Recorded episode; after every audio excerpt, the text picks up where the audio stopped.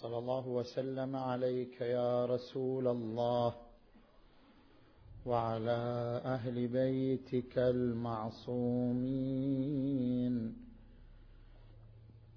المنتجبين يا ليتنا كنا معكم فنفوز فوزا عظيما.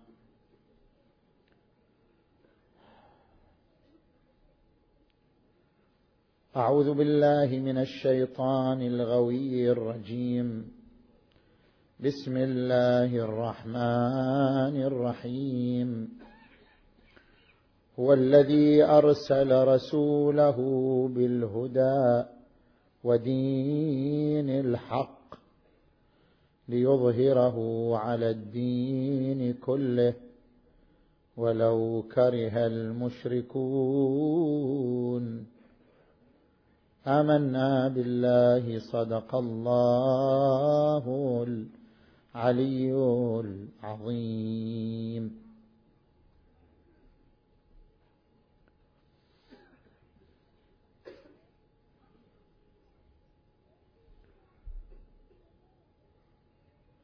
هو الذي أرسل رسوله بالهدى ودين الحق ليظهره على الدين كله ولو كره المشركون. الآية المباركة تتضمن وعدا إلهيا للمؤمنين بظهور الدين الإسلامي على الأرض كلها.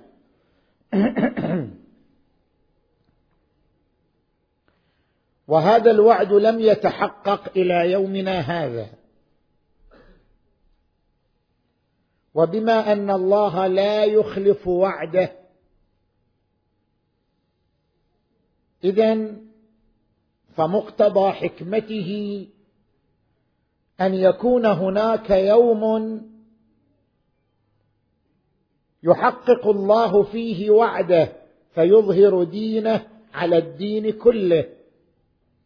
ولو كره المشركون. وهذا لا ينطبق إلا على يوم المهدي المنتظر. عجل الله تعالى فرجه الشريف.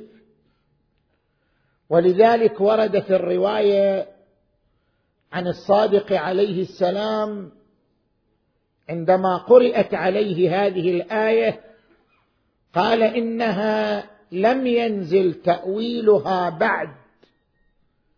ولا ينزل تأويلها إلا حينما يخرج قائم آل محمد.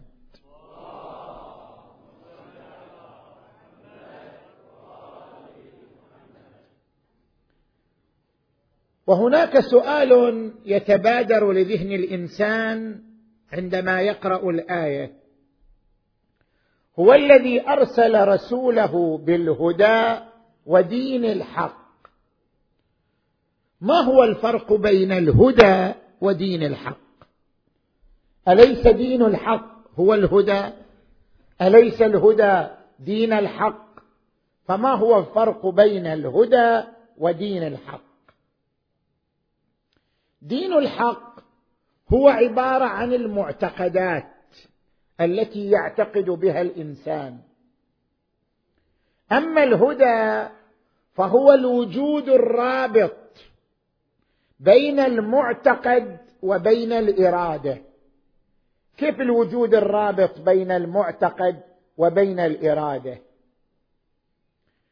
كما يقول الفلاسفة يقولون الوجود على ثلاثة أقسام وجود جوهري ووجود عرضي ووجود رابط. مثلا الجسم له وجود وهو الوجود الجوهري. القيام والقعود هذا وجود آخر يعبر عنه بالوجود العرضي وهناك وجود ثالث يربط بين الجسم وبين القيام. لولا هذا الوجود الثالث لما أمكن للجسم أن يتلبس بالقيام والقعود. اذا هناك وجود للجوهر وهو الجسم ووجود للصفة والعرض وهو القيام ووجود رابط بين الوجودين. نظير ذلك في محل كلامنا. الإنسان يحمل معتقدات وهي معتقدات الدين المعبر عنها بدين الحق.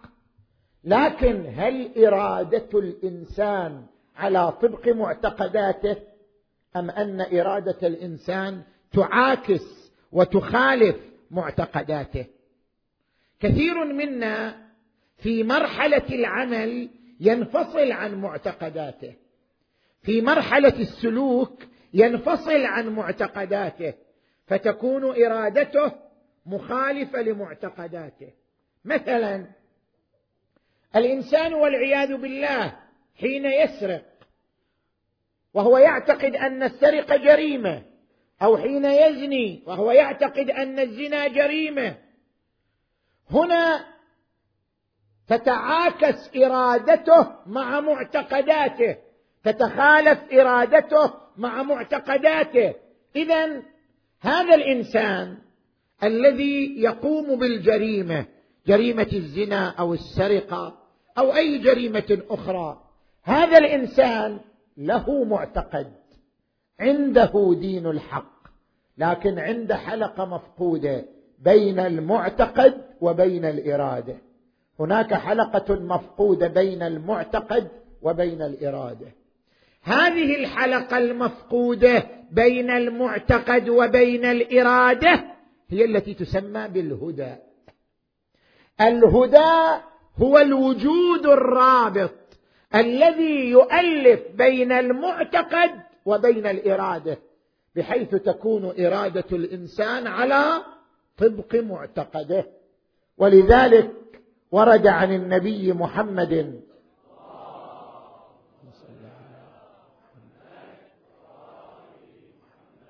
لا يزني الزاني حين يزني وهو مؤمن ولا يسرق السارق حين يسرق وهو مؤمن. يعني أن السارق والزاني عنده معتقد عنده دين الحق لكن ليس عنده الرابط بين المعتقد وبين الإرادة وهذا الرابط هو الهدى. اذا بالنتيجة يا إخوان هو الذي أرسل رسوله بالهدى ودين الحق. الدين هو المعتقدات والهدى. هي الحلقة الروحية الرابطة بين المعتقد وبين الإرادة في مجال السلوك ومجال العمل. من هنا ننطلق في الحديث حول هذه الحلقة المسماة بالهدى في ثلاثة محاور.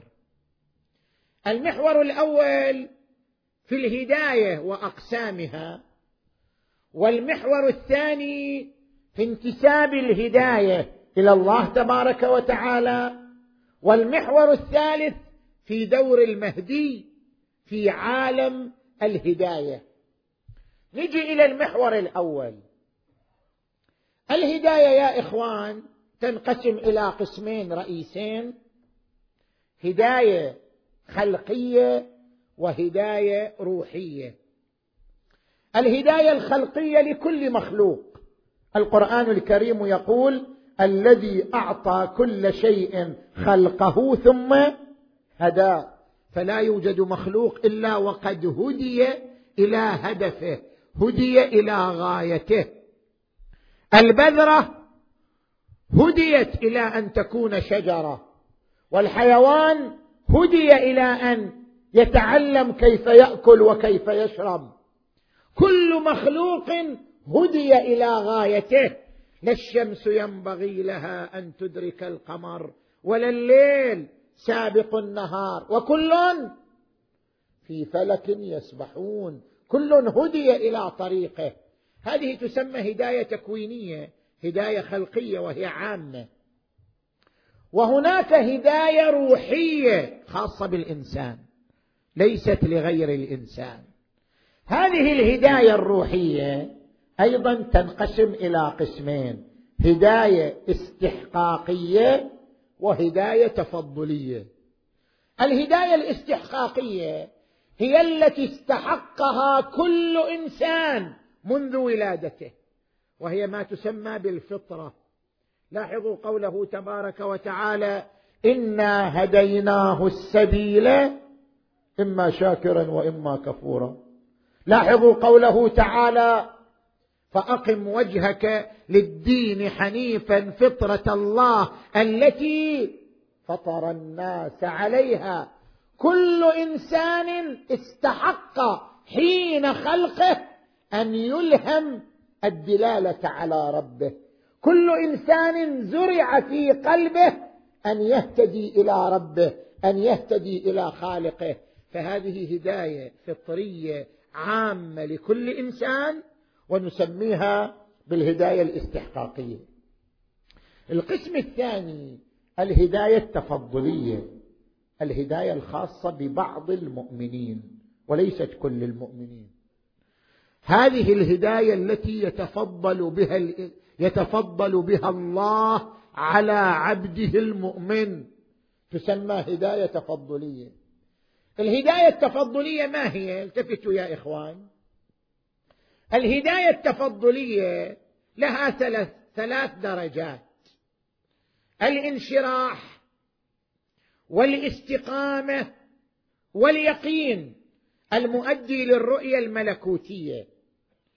الدرجة الأولى والمرتبة الأولى من الهداية التفضلية الانشراح. بحسب تعبير القرآن الكريم أفمن شرح الله صدره للإسلام؟ هذه أول درجة من درجات الهداية التفضلية. أفمن شرح الله صدره للإسلام فهو على نور من ربه فويل للقاسية قلوبهم من ذكر الله. شنو معنى الانشراح؟ الانشراح بمعنى لين القلب. مقابل قسوة القلب. القرآن الكريم يصف هذا النوع من الانشراح يقول الله نزل أحسن الحديث كتابا متشابها مثاني تقشعر منه جلود الذين يخشون ربهم ثم تلين جلودهم وقلوبهم إلى ذكر الله. لين. لين القلب مقابل قسوة القلب مقابل جفاف القلب مقابل يبوسة القلب. لين القلب هو المعبر عنه بالانشراح هو المرتبة الأولى من مراتب الهداية التفضلية. ولكي يعرف الإنسان نفسه أنه حصل على هذه المرتبة أم لم يحصل فليختبر الإنسان نفسه إذا قرأ الدعاء. إذا قرأ الإنسان دعاء ورأى نفسه أنه يلتذ بالدعاء يتعظ بالدعاء نفسه تحلق مع مضامين الدعاء اذا هو يعيش لينا في قلبه يعيش انشراحا في صدره يعيش المرتبة الأولى من مراتب الهداية. أما إذا رأى نفسه جافة يابسة تقرأ الدعاء لكن لا تتفاعل معه. تقرأ الدعاء لكن لا تلتفت إلى الاتعاظ والاعتبار بفقرات الدعاء. اذا هذا الشخص مبتلى بمرض قسوة القلب. لم يحصل على المرتبه الأولى من مراتب الهداية ثم قست قلوبكم من بعد ذلك فهي كالحجارة أو أشد قسوة. وإن من الحجارة لما يتفجر منه الأنهار. هذه المرتبة الأولى من مراتب الهداية. المرتبة الثانية. المرتبة الثانية الاستقامة. شنو يعني الاستقامة؟ لاحظوا قوله تبارك وتعالى واجتبيناهم وهديناهم يعني بعد ما اجتبيناهم أعطيناهم هذه الدرجة الثانية من الهداية. واجتبيناهم وهديناهم إلى صراط مستقيم. شنو معنى هذا الكلام؟ هنا سؤال يتبادر لذهن الإنسان. عندما نقرأ قوله تعالى والذين جاهدوا فينا لنهدينهم سبلنا يتبين لنا أن هناك سبل مو سبيل واحد.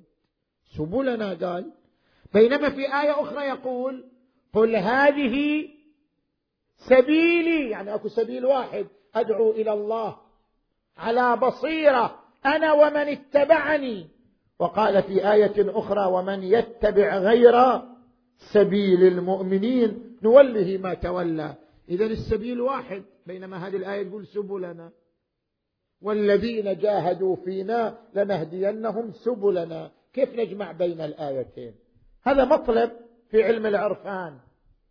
الإنسان يظن في بداية الطريق أن السبل متعددة لكنه إذا استمر في الطريق سينكشف له أن السبيل واحد. أضرب لك مثال. أكو واحد حديث عهد بالدين. هذا الإنسان اللي حديث عهد بالدين ماذا يظن؟ وكثير منا حتى يظن هذا الظن. يظن أن الشرائع السماوية أديان مختلفة. يعني المسيحية دين اليهودية دين الإسلام دين. هذه أديان مختلفة وهذا ليس صحيحا. ما في عندنا أديان مختلفة. الدين واحد. ما في أديان مختلفة. الدين الذي جاء به إبراهيم هو الإسلام. إذ قال لربه أسلمت. إبراهيم قال أسلمت لرب العالمين. إبراهيم قال واجعل أمة مسلمة. إبراهيم دينه دين الإسلام. المسيحية اليهودية كلها تشترك في دين واحد اسمه دين الإسلام. فالقرآن عندما يقول ومن يبتغي غير الإسلام دينا فلن يقبل منه. أو يقول إن الدين عند الله الإسلام يقصد ما يجمع الأديان كلها. جميع الأديان تشترك في دين الإسلام. وإنما هي تفترق في الشريعة لا في الدين. لاحظوا هاتين الآيتين.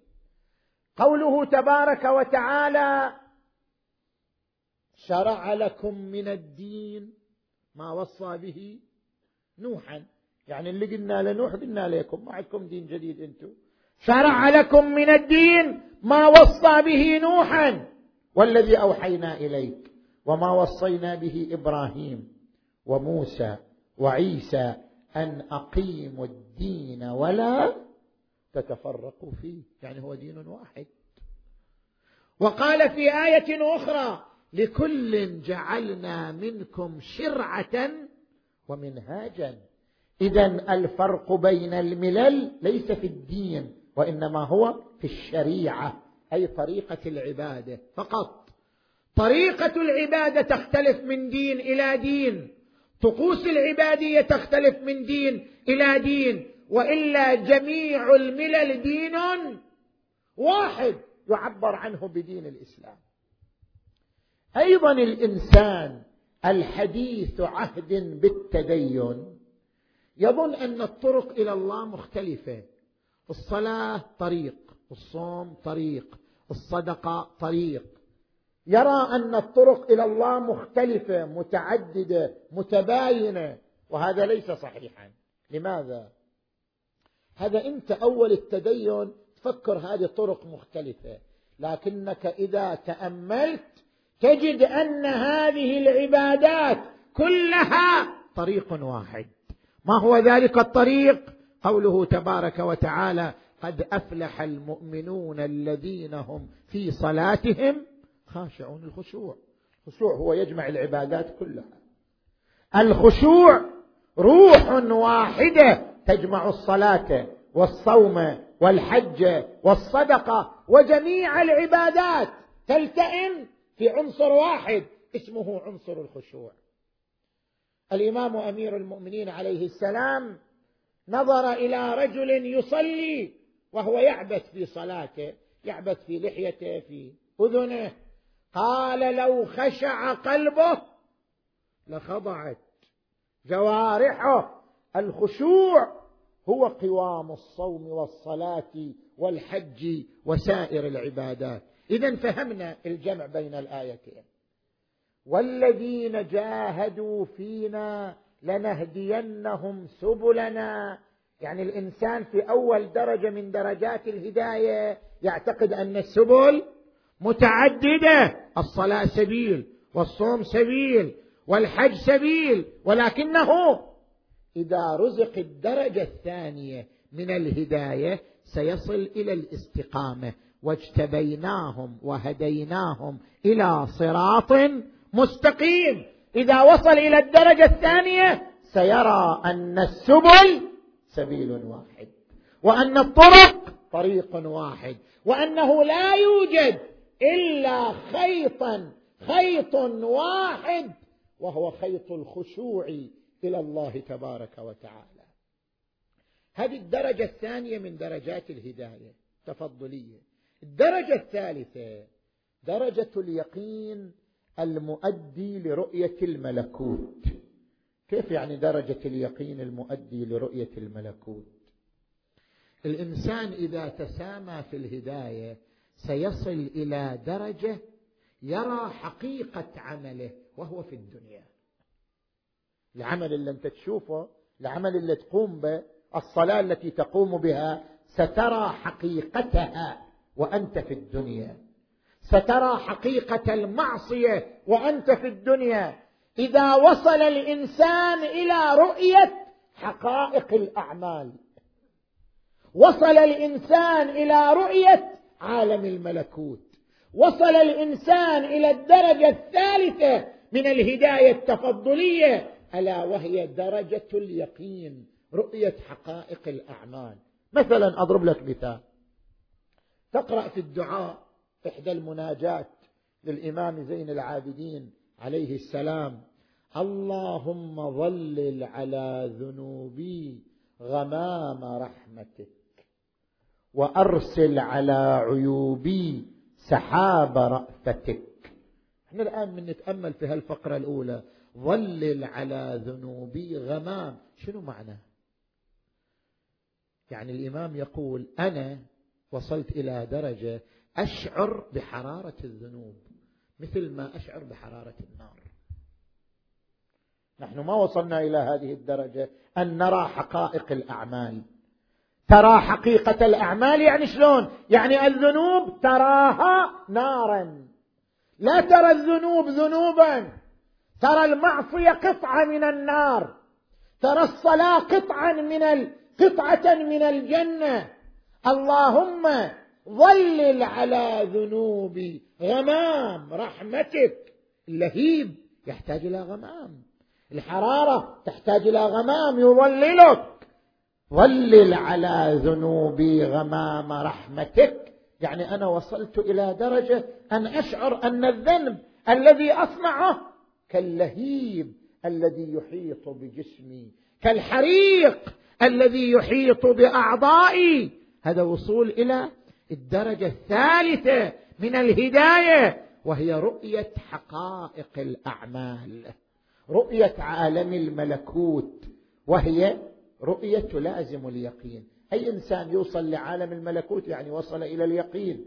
القرآن الكريم يقول وكذلك نري إبراهيم ملكوت السماوات والأرض وليكون من الموقنين وقال في آية أخرى كلا لو تعلمون علم اليقين لترون الجحيم. لو أنتم وصلتوا إلى اليقين رايح تشوفوا النار أمامكم.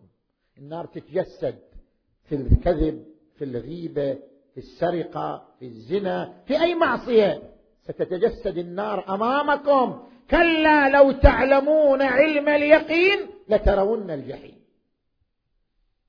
وقال في آية ثالثة كلا بل ران على قلوبهم. ما كانوا يكسبون. يعني الذنوب تحولت إلى رين. يحجبنا عن رؤية حقائق أعمالنا. كلا إنهم عن ربهم يومئذ لمحجوبون. إذا عندنا الهداية التفضلية ثلاث درجات. شرحناها. درجة الانشراح ودرجة الاستقامة ودرجة اليقين. المؤديه للرؤية الملكوتية لرؤية حقائق الأعمال. الإمام كل إمام من الأئمة. القرآن الكريم يقول وجعلناهم أئمة يهدون بأمرنا. كل إمام من الأئمة يقدر يوصلك هالدرجات الثلاث. كل إنسان بحسب رتبته. هناك إنسان يعطيه درجة الانشراح الأولى.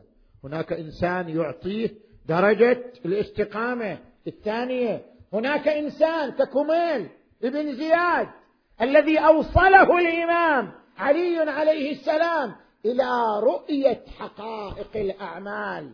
سلمان أبي ذر هؤلاء أوصلهم علي إلى الدرجة الثالثة من درجات الهداية. ألا وهي درجة رؤية حقائق الأعمال إلى درجة اليقين الملازمة لرؤية حقائق الأعمال. ومو يعني أن الإمام إله الإمام واسطة واسطة في الفيض ليس إلا.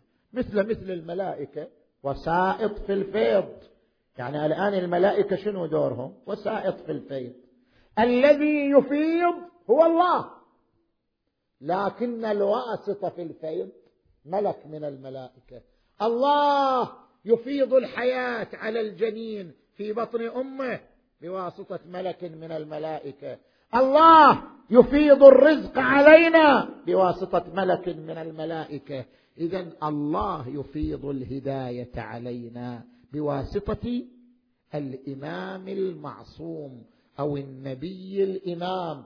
فهم واسطة في الفيض وليست الإفاضة منهم بل هي من الله تبارك وتعالى.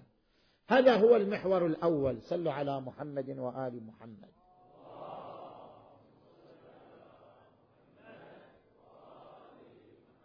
المحور الثاني في نسبة الهدى والضلال إلى الله. لاحظوا القرآن الكريم ينسب الهدى إلى الله وينسب الضلال إلى الله. يقول من يهدي الله فهو المهتدي ومن يضلل فما له من هاد. ويقول في آية أخرى فمن يرد الله أن يهديه يشرح صدره للإسلام ومن يرد أن يضله يجعل صدره ضيقا حرجا كأنما يصعد في السماء. اذا الهدى منه والضلال منه. وهنا يثور السؤال لدى ذهن الإنسان إذا كان الله هو الذي يضلنا فما هو ذنبنا؟ ولماذا يعاقبنا على ضلال؟ هو مصدره وهو منشأه. كيف ينتسب الضلال إلى الله تبارك وتعالى؟ هل أشرح لك هذا المعنى. يقول الفلاسفة لكل عمل صورة قبل تحقق العمل. سموها علة صورية. هذه الصورة من يخلقها؟ يعني الآن أنا عندما أريد أجي للمأتم مو أتصور؟ ما أقدر أجي بدون صورة. أجي يعني أتصور المأتم أتصور الطريق أتصور المكان وبعدين أشرع في العمل. لا يعقل أن يقوم الإنسان بعمل ما لم يتصور صورته. قبل دخوله في العمل. سؤال هذه الصورة التي ترد على ذهنك قبل العمل هل أنت خلقتها؟ لا. طبعا الصورة هذه وجود والوجود دائما مصدره الله تبارك وتعالى. هل من خالق غير الله؟ ما في. هذه الصورة نوع من الوجود والوجود مصدره الله. اذا هذه الصور مصدرها الله. هنا يأتي الإنسان ويقول طيب إذا أنا أردت أن أعمل عملا صالحا كالصلاة تصورت صورتها والله هو الذي خلق هذه الصورة. وإذا أردت أن أعمل معصية أيضا تصورت صورة المعصية والله هو الذي خلق هذه الصورة. اذا هو مصدر صورة الهدى وهو مصدر أيضا صورة الضلال. لكن خلق هذه الصورة في ذهن الإنسان بإرادة الإنسان وليست منفصلة عن إرادته. كما يقول الفلاسفة كل وجود كل وجود يحتاج لعنصرين حتى يوجد مفيض وشرط. المفيض هو الله والشرط إرادة الإنسان.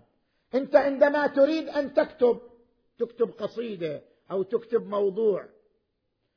زين هنا مفيض وهنا شرط. من هو المفيض؟ إرادتك. ما هو الشرط؟ القلم. لولا حركة القلم لما استطعت أن تكتب. اذا هناك مفيض للكتابة وهناك واسطة وشرط في الإفاضة ألا وهو حركة القلم. أيضا خلق الهدى في عقلك.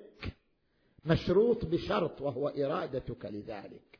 إذا أردت الهدى خلق الله صور الهدى في عقلك. وإذا أردت الضلال خلق الله صور الضلال في عقلك. هو الخالق لصور الهدى وهو الخالق لصور الضلال. لكن هذا الخلق مشروط بإرادة الإنسان نفسه. لهذا القرآن الكريم يقول فلما زاغوا هم أرادوا فلما زاغوا أزاغ الله قلوبهم. وقال في آية أخرى نسوا الله فنسيهم. وقال في آية ثالثة واضحة جدا من كان يريد العاجله يريد الدنيا نعطيه ما نبخل عليه إحنا. إحنا دورنا أن نفيض ودور الإنسان أن يريد. من كان يريد العاجلة عجلنا له فيها. ما نشاء لمن نريد. ثم جعلنا له جهنم. يصلاها مذموما مدحورا. ومن أراد الآخرة وسعى لها سعيها وهو مؤمن فأولئك كان سعيهم مشكورا. كلا هذا نعطيه هذا نعطيه. كلا نمد هؤلاء وهؤلاء من عطاء ربك. وما كان عطاء ربك محظورا. اذا هذا هو السر في انتساب الهدى والضلال إلى الله تبارك وتعالى. نجي إلى المحور الأخير من حديثنا. صلوا على محمد وآل محمد.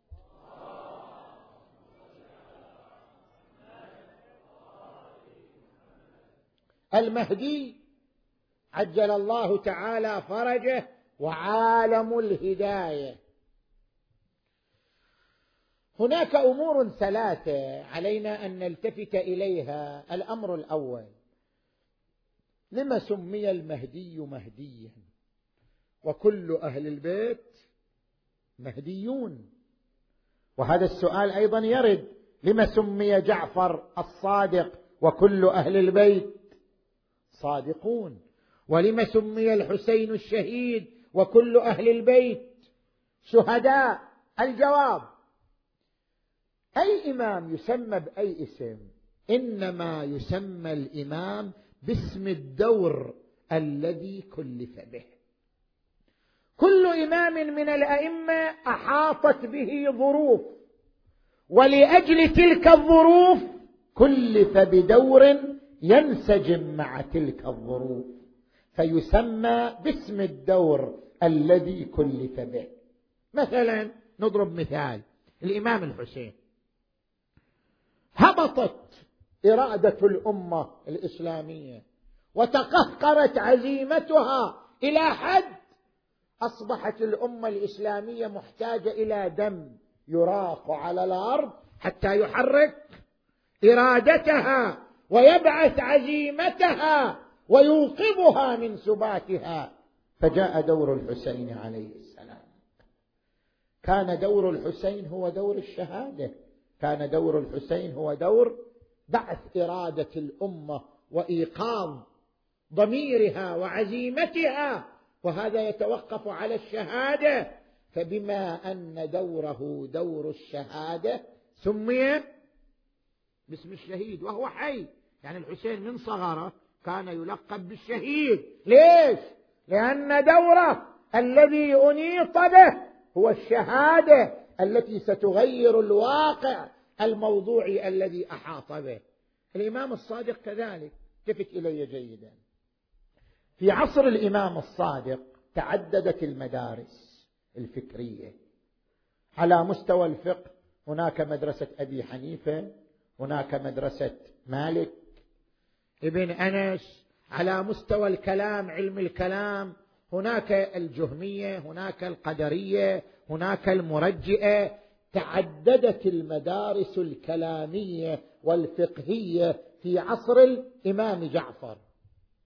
هذه المدارس مدارس اجتهادية. شنو معنى اجتهادية؟ يعني قد تخطئ وقد تصيب. ما نقدر إحنا نسمي مدرسة الشافعي مدرسة صادقة.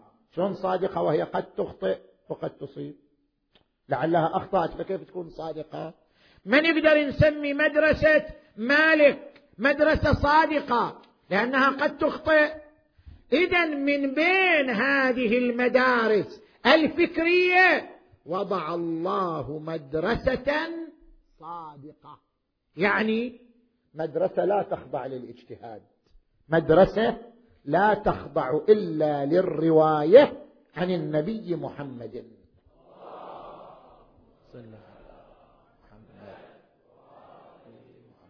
من هنا جاء دور الإمام الصادق أنه يأسس مدرسة صادقة. يعني الإمام الصادق أتى بمدرسة لا تعتمد على الاجتهاد تعتمد على حديثي حديث أبي وحديث أبي حديث جدي وحديث جدي. حديث رسول الله صلى الله عليه وآله ليس عندنا اجتهاد حتى نخطئ أو نصيب. مدرستنا صادقة لأنها رواية مباشرة عن النبي محمد صلى الله عليه وآله.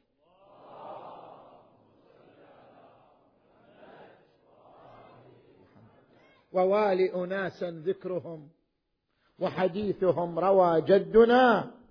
عن جبرائيل عن الباري. الإمام الصادق عليه السلام يقول في رواية معتبرة إن عندنا الجفر الأحمر. قيل وما الجفر الأحمر؟ قال سلاح رسول الله. لا يخرج حتى يظهر قائمنا. وإن عندنا الجفر الأبيض. قيل وما الجفر الأبيض؟ قال صحف إبراهيم وزبور داود. وتوراة موسى وإنجيل عيسى وفرقان محمد.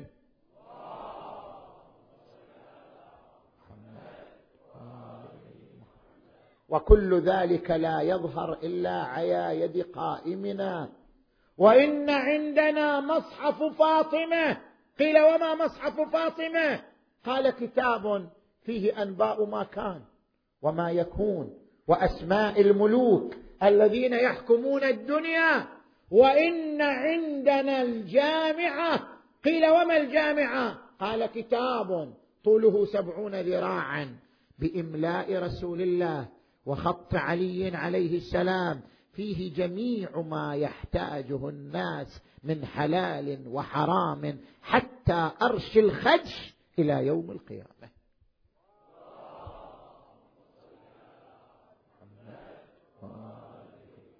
اذا هذه مواريث الأنبياء والمرسلين تناقلت وصلت إلى جعفر عليه السلام. لذلك سمي الصادق لأن مدرسته تقابل هذه المدارس الأخرى لا باجتهاد وإنما بوراثة للعلم عن جده النبي صلى الله عليه وآله. تجي إلى المهدي. لماذا سمي المهدي؟ لأن دور آبائه وإن كان هو الهداية لكن دور كل واحد من آبائه الهداية الخاصة. أما دوره هو فهو هداية العامة. لا يبقى جزء من الأرض إلا وتغمره الهداية ولا يبقى إنسان إلا وتشرف عليه الهداية. فلأن دوره دور الهداية العامة ونشرها على الأرض كلها. لذلك سمي بالمهدي. وفي الرواية عن الصادق عليه السلام لم سمي المهدي مهديا؟ قال لأنه يهدي لكل أمر خفي. أي أمر ما تعرف الناس ستهتدي له عند ظهور المهدي وخصوصا تأويل القرآن الكريم وبيان مغازي آياته ومضامين متشابهاته تظهر على يد المهدي عجل الله تعالى فرجه الشريف. هذا الأمر الأول. الأمر الثاني يا اخوان عصر ظهور المهدي عصر وضوح الحقيقة. فلا يوجد مستضعف في دولة المهدي. القرآن الكريم يقول إلا المستضعفين من النساء والولدان إلى آخره الذين لا يهتدون. المستضعف هو الذي لا يصل إلى الحق. افترض ناس في زماننا هذا يعيشون في جزر بعيدة لا يصلون إلى نور الحق. في عصر المهدي لا. في عصر المهدي يتضح الحق. وتنكشف كل الأدلة والبراهين. فلا يبقى عذر لأحد في أن ينكر ربا أو دينا أو نبيا أو اماما. إمامة علي وأبنائه الطاهرين تتضح لكل أحد على الأرض بحيث لا يبقى لأحد عذر في إنكارها أو مجأل في التشكيك فيها. يومه يوم وضوح الحق وظهوره. المفضل سمع من الإمام الصادق عليه السلام أنه قال تخرج اثنتا عشرة راية متشابهة قبل راية المهدي. لا يدرى أي من أي. فلما سمع المفضل هذا الكلام بكى. قال له الإمام الصادق ما يبكيك يا مفضل؟ قال أنت تقول تخرج اثنتا عشرة راية متشابهة لا يدرى أي من أي. إذا فماذا نصنع؟ يعني إحنا رايح نعيش حيرة رايح نعيش قلق. قال لا. يا مفضل انظر. فنظرت فإذا الشمس قد دخلت إلى الدار قال إن أمرنا لأبين من الشمس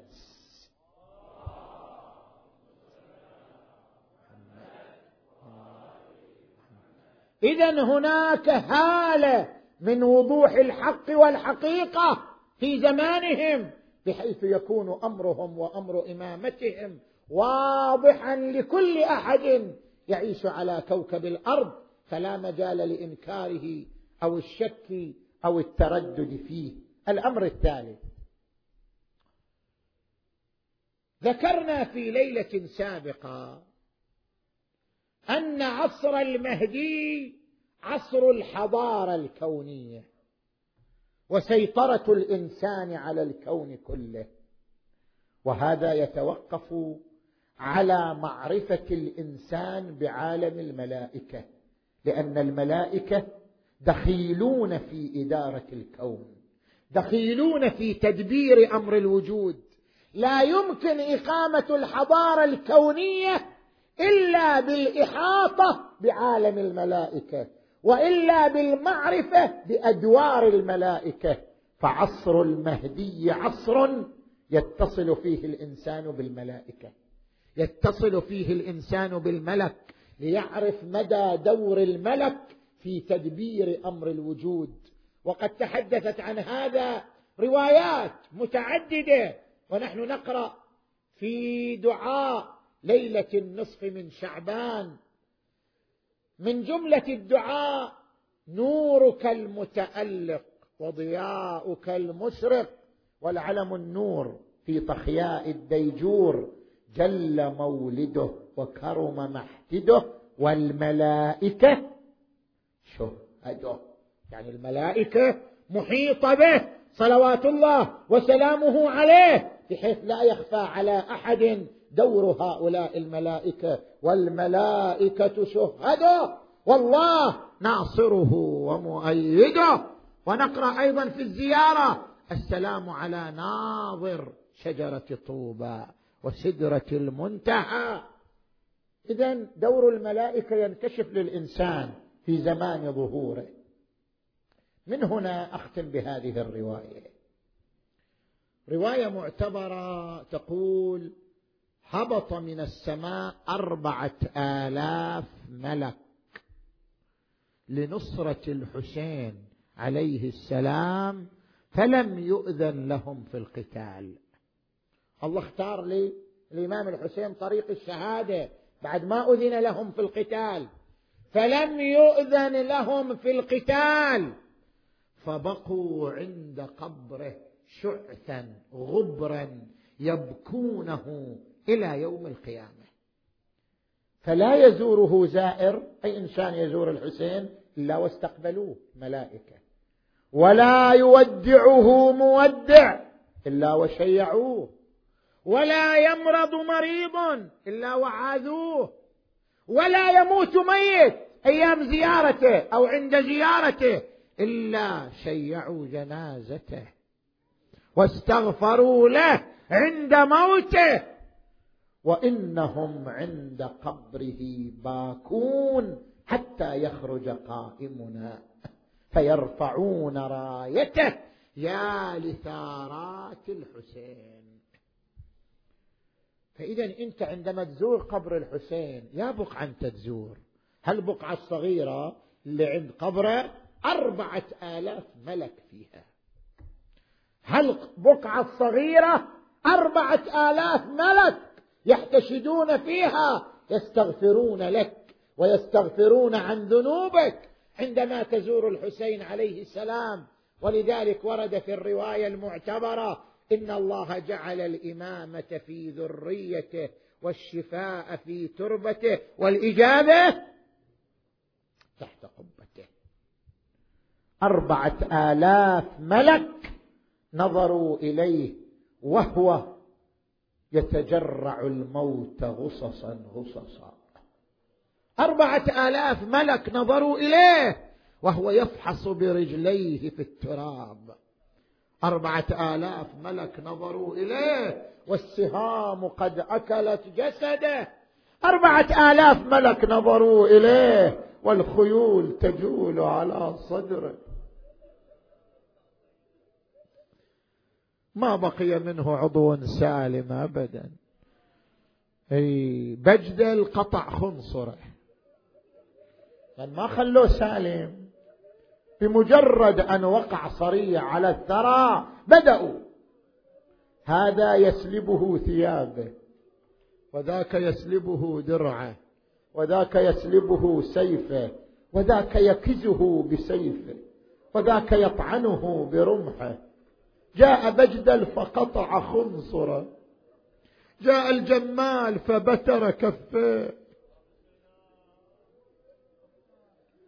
خرجت بأبي وأمي العقيلة زينب مع النساء مع الأطفال وصلنا إلى جسده رأينا جسدا مقطعا هربا هربا. ما في شيء سالم ما في شيء بقي على حالته.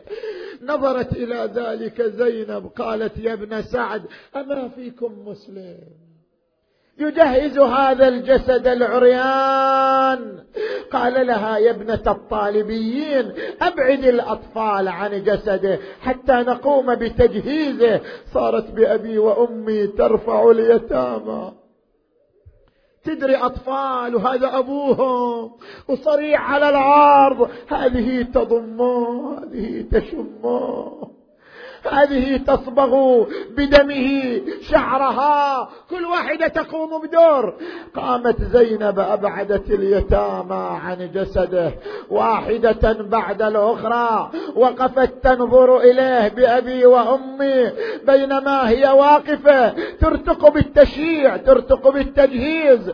وإذا بعشر من خيول الأعوجية قد تنعلت بالحديد وداست على صدر الحسين.